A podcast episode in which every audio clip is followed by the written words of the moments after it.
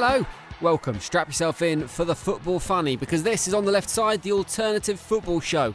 And what a week it has been in football. Premier League records have fallen all over the shop. Not only did Zlatan Ibrahimovic score the league's 25th thousand goal, but he celebrated it in his usual modest style. I thought only me scored 25,000. But Gareth Barry also hit a personal record with 25,000 touches in the Premier League, and he only miscontrolled 74% of them.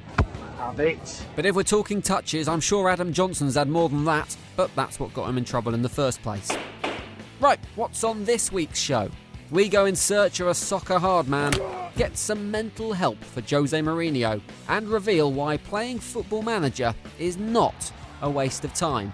But first, a bit of spoon bending.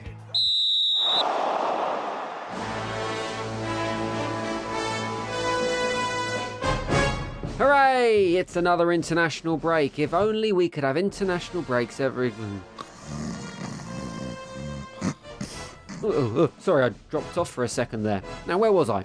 Actually, I'm starting to feel a slight tinge of regrettable positivity towards England and current manager Gareth Southgate of late. Okay, results could have been a little bit better, but it's genuinely nice to see a young English manager saying things like this about the likes of Harry Kane Harry's proven goal scorer at every level. It's good to have him back in with the squad. without following it up with a statement like this. We will be sticking him on corners. And just to add to my positivity, England managed to pull themselves into Group F pole position and look certain to embark on a no doubt embarrassing World Cup campaign next year by completing possibly the least emphatic 3 0 win in sporting history, which is no doubt in part due to the fact that Scotland decided to turn up to the game in their Halloween costumes from last week when they all dressed as giant pink highlighter pens. But the game did have positives. Clearly, the England team has noted last week's news about heading footballs causing memory loss, because each of the three Lions goals came courtesy of a player's forehead.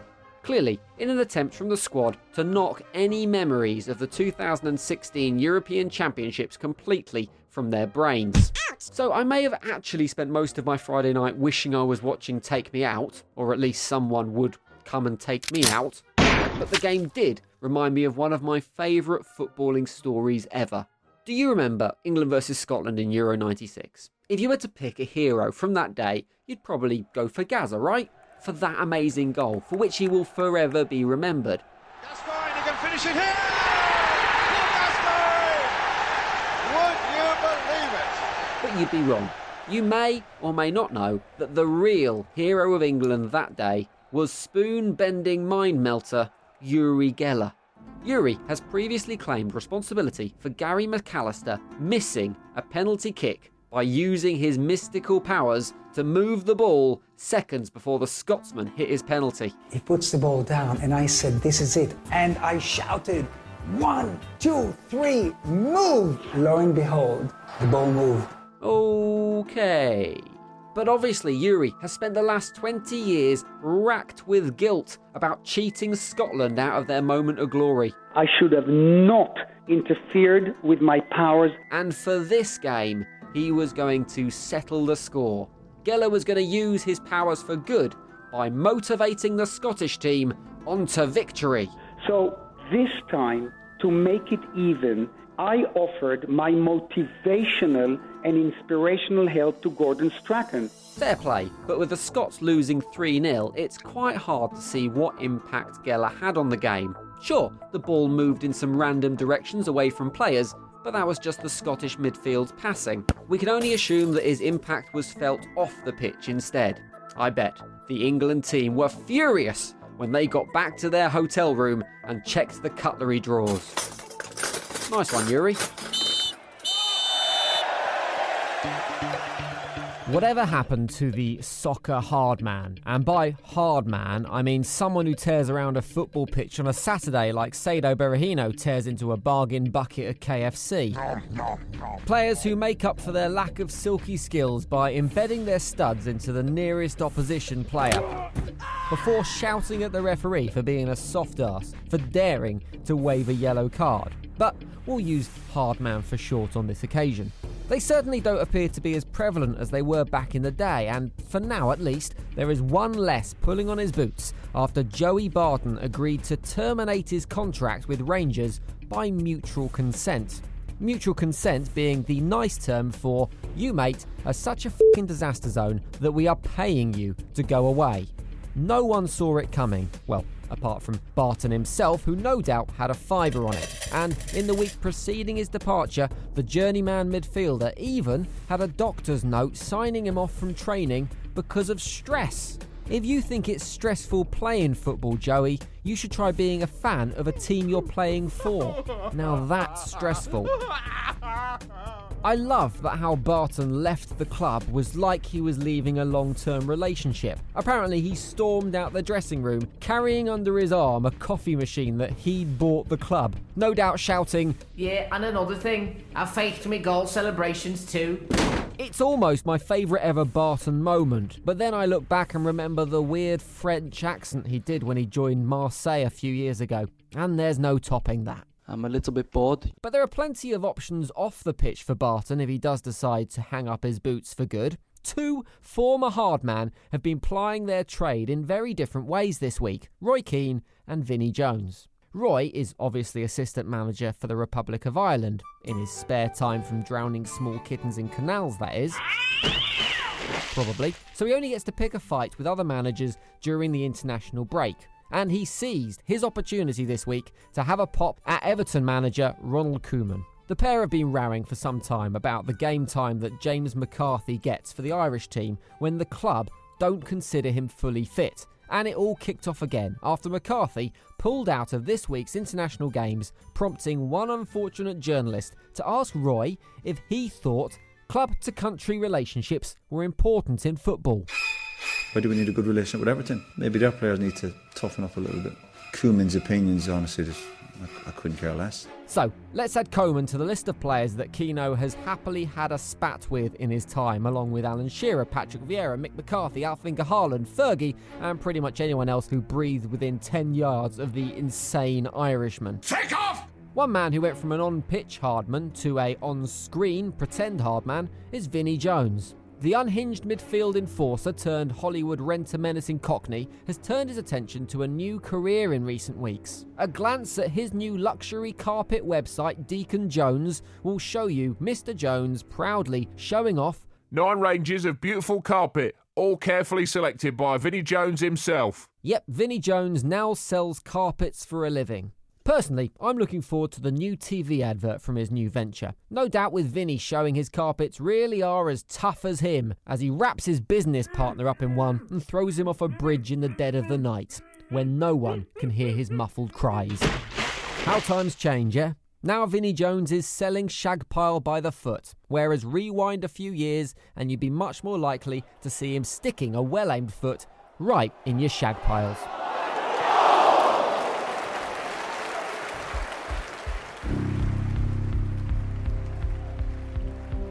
Our next story is a lesson to everyone who has ever been told that they're wasting their lives playing football manager. If sitting in a full suit as AFC Wimbledon play a historical tie against Barcelona in the 2026 Champions League final is a waste of my life, then fine. If eating nothing but pot noodles for four days because I'm worried about the state of mind of my fictional star striker who's demanding a move is a waste of my life, then fine. If not seeing or speaking to family members for several years because of the rigorous demands of a full time management position with a computerized football team in a digital world is a waste of my life, then fine. I am wasting my life.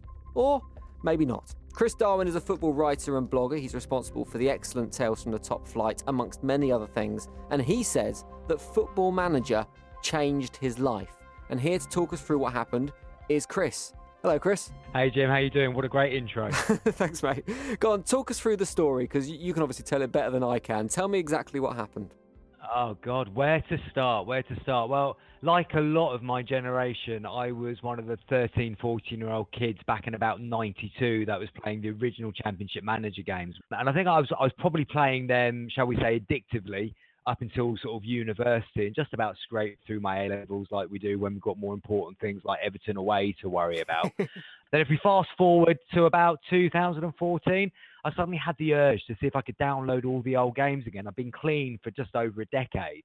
Football Manager hadn't really entered my mind at all. In fact, I didn't even know it was Football Manager. It was still Championship Manager in my head. This coincided with a bit of a bit of a life change for me. I sort of got to the top of my career in sales and realised it wasn't much fun at the top, and, and decided to absolutely call it a day and walk out on it with no real idea what I was going to do. My, my girlfriend uh, had always fancied living in Spain, and it's something that had always appealed to me as well. So we thought we'd give it a go. She decided that she'd come up with two beautiful towns in the south of Spain that we could potentially live in. And I said, well, okay, let me manage uh, the team of both towns. And the first one that I get promoted to La Liga will move there. And, uh, and she went, all right, fair enough, that'll be the one, Wow. being, being a slight believer in fate. And two years later, we still live here. But there's more. For most people, that would end in divorce, that scenario, rather than actually a happy life in Spain. I know. I'm, I'm, I'm very, very lucky, and uh, and I do remind myself of that every day because I'm still allowed to play the game day in, day out. But on top of that, because I had this newfound affinity with the, with the local club, I thought, well, let's let's go and have a look. From there, I realised that the uh, the vice president of the club was actually British. So I, I collared him and sort of said, well, look, I've taken these guys up to La Liga on, on Football Manager.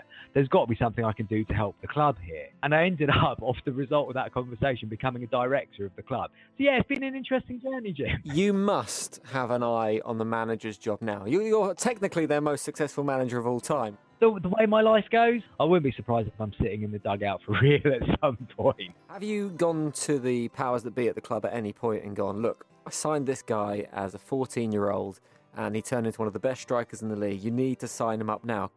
Genuinely, I did simulate into the future on the game for them to just basically show what the actual database of the of the football game could do for them, and did come up with four or five players that I would say, well, look, these guys are currently playing football in the local area. They are obviously on contracts that do fit within our budget, and they have in simulation go, gone on to be good players. Now, we're about 18 months since that conversation now, and I am pleased to say that the four or five guys that I did earmark are still playing for teams at the top of the division we're in or have got promoted Wow. into the league above. Chris, uh, I've kept you a while. I understand you're probably getting into cold sweats, having not played Football Manager for a few minutes now. so I'll let you go very shortly. But what is your one biggest achievement as a Football Manager player? If you were going to go, this is it, this is the pinnacle of my digital career, what would it be? That is a fantastic question. I'm going to go all the way back to my very, very first time playing it, all the way back in '93, when I'm pretty sure you could only manage Barnet in the first ever game. And I don't think they even had real players, but I managed to get Barnet to win the, the European Cup as it was back then. The, the, the first time's always the best time, so that, that was really that was really cool. Where can people hear more from you, Chris, if they want to? Well, if if people are interested in my in my crazy football manager goings on, then the best place to get hold of that is www.thehighertempopress.com. But I do do a bit of other sort of satirical writing around the Premier League and making fun of the circus that is our national game on talesfromthetopflight.com as well.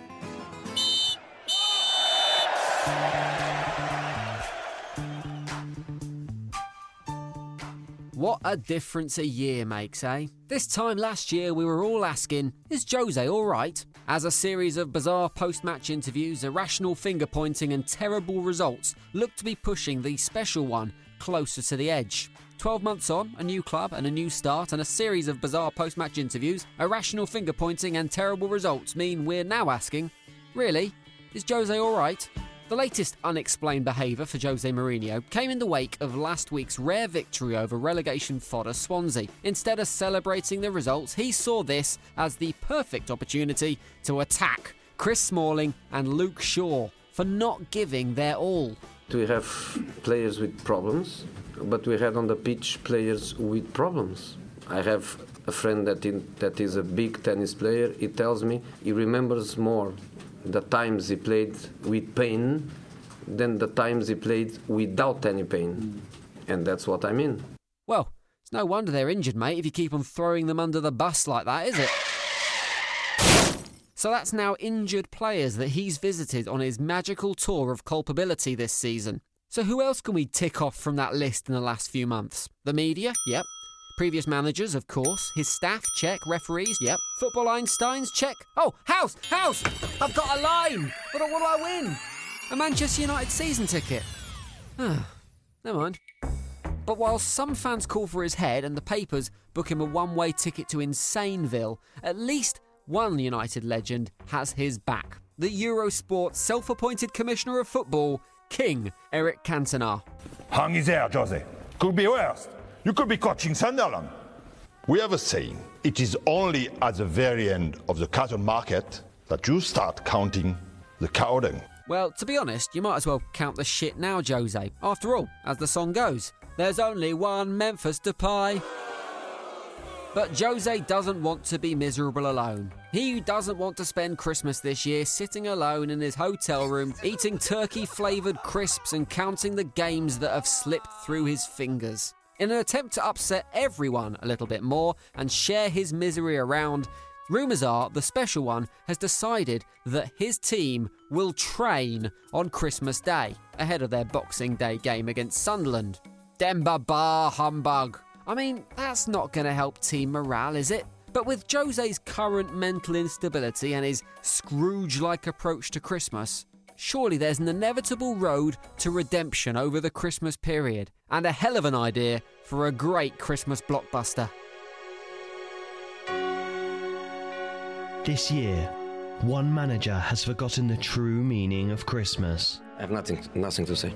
Selfish, moody, ungrateful, The Christmas card is not is not big enough. only thinking of gifts for himself. Black and Decker to destroy the wall. But maybe one man can rekindle his winter flame. You know Zlatan? There's only one Zlatan.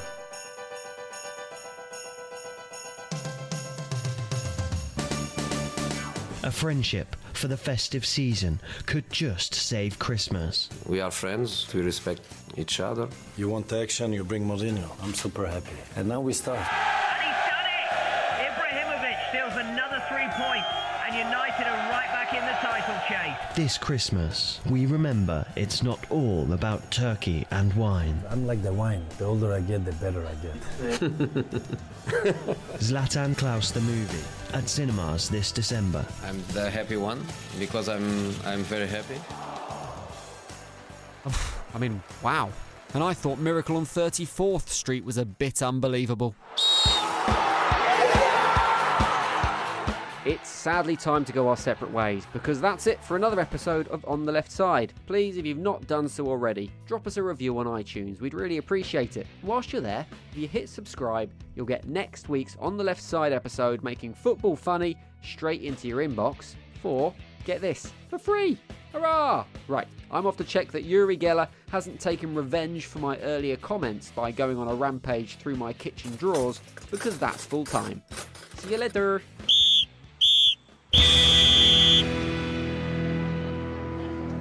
Here you go, mate. Lovely shag pile here. Bargain price. Yeah, and I'll tell you what, I'll throw in this satirical football podcast too. Honestly, can't shift them. Written and produced by Ant McGinley and Jim Salverson. I got no fing clue who they are. Special deal for Abrupt Audio, isn't it? Nice one. Here we go. One, two, three, move! Yes! Thanks for watching.